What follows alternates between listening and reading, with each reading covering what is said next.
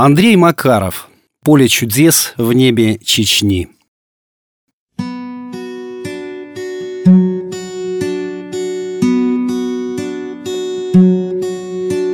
В конце декабря стало ясно, что в Чечне я застрял надолго. Только поздно вечером, 30-го, на площадку подсела пролетавшая мимо вертушка. «Магрозный!» — сообщил перронщик. Деваться некуда. Я занял откидное сиденье у желтого топливного бака. Следом цепочкой поднялись солдаты. Они сменились какого-то дальнего опорного пункта, из тех, на которых керосиновая лампа, печка-буржуйка, растопленный снег, чтобы умыться, чумазые бойцы в грязных бушлатах со шметками прилипшей грязи на берцах. Видно, что очень усталые. Шла Вторая Чеченская война. Командовал ими старший лейтенант, немногим их старше. Салон, если можно так назвать, железное нутро вертушки, был заполнен как автобус в час пик. Вертолет долго раскручивал винты, с трудом поднялся и полетел, наклонив лобастую голову. Часа не прошло, как мы сели в аэропорту Грозного. Я дошел до КПП авиации, где среди молчащих телефонов и радиостанций в сладком безделье развалился в кресле дежурный. «Борт на Москву?» – спросил я. «В плане на 12 января. Моздок, Владикавказ, Ростов. Неужели ничего не летает?» «Ничего», – не скрывая удовольствия, подтвердил расслабившийся авиатор. Я пошел в бригаду, вставать на довольствие, искать знакомых офицеров, чтобы с ними встретить Новый год. Было промозгло. Холодный ветер норовил залезть под куртку. Еще один его порыв принес издалека слабый стрекочущий звук. Я развернулся и побежал в сторону аэропорта. Когда добежал до аэродрома, зеленый Ми-8 уже приземлился. Открыли дверь и опустили маленький трап, по которому на летное поле спустились несколько человек и направились в нашу сторону. Бойцы, прилетевшие со мной предыдущим бортом, так и оставались у летного поля. Они спали на вещмешках, привалившись друг к другу и к невысокой кирпичной стене. Лишь один, видимо, оставленный дежурным, клевал носом, сидел, опустив уши у шапки, засунув руки под мышки. Он равнодушно посмотрел на идущих от вертолета. Их уже можно было рассмотреть. Впереди два генерала, следом в бушлате без погон кто-то неуловимо знакомый. Солдат опустил голову, сделал вид, что спит, Потом резко поднял ее, всмотрелся в идущих. За генералами шагал телеведущий Леонид Якубович. Солдат затормошил товарищей. Те просыпались тяжело, было видно, как они устали.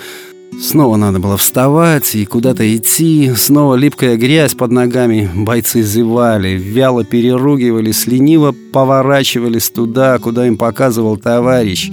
Несколько мгновений тишины, «Дядя Леня! Дядя Леня!» Зашумели они. Откуда-то появился старший лейтенант. «Смирно!» – заорал он, увидев генералов. Но солдат было не остановить. Они кинулись к Якубовичу, обступили, тянули руки. Он на ходу пожимал их, улыбался. Улыбались и они, смеялись.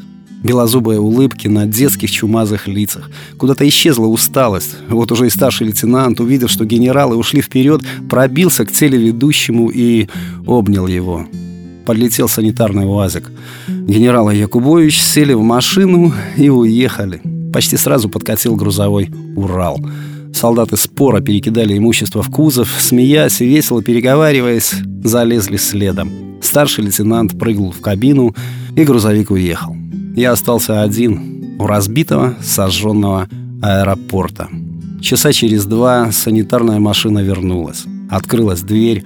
Как и раньше, первыми шли генералы, телеведущий следом. Я подошел, представился и попросился на борт. Генерал кивнул, и я поднялся за свитой. Мне досталось то же самое место у желтого топливного бака. Напротив были вип-места – занесенные вертолет, диван и кресло. Мы взлетели.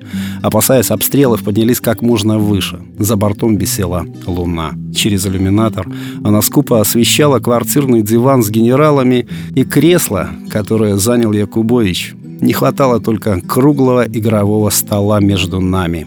Поставить его — только нанести не цифры выигрыша, а годы.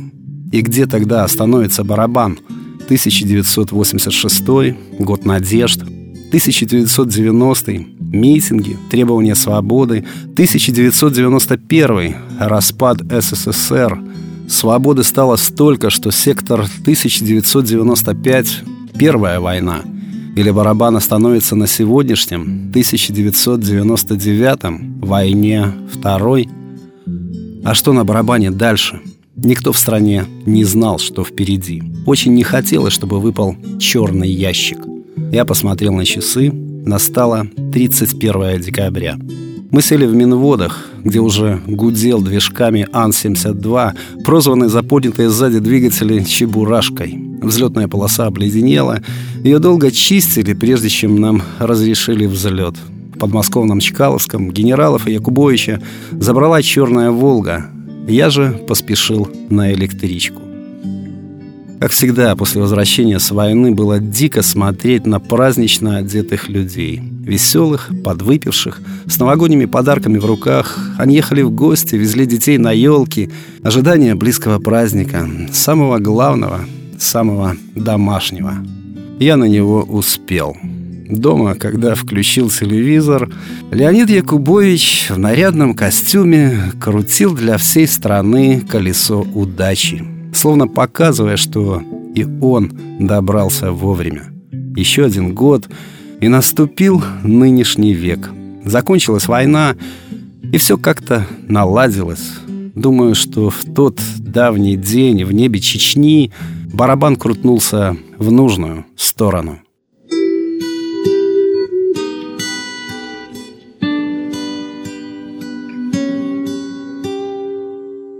Текст читал Сергей Краснобород.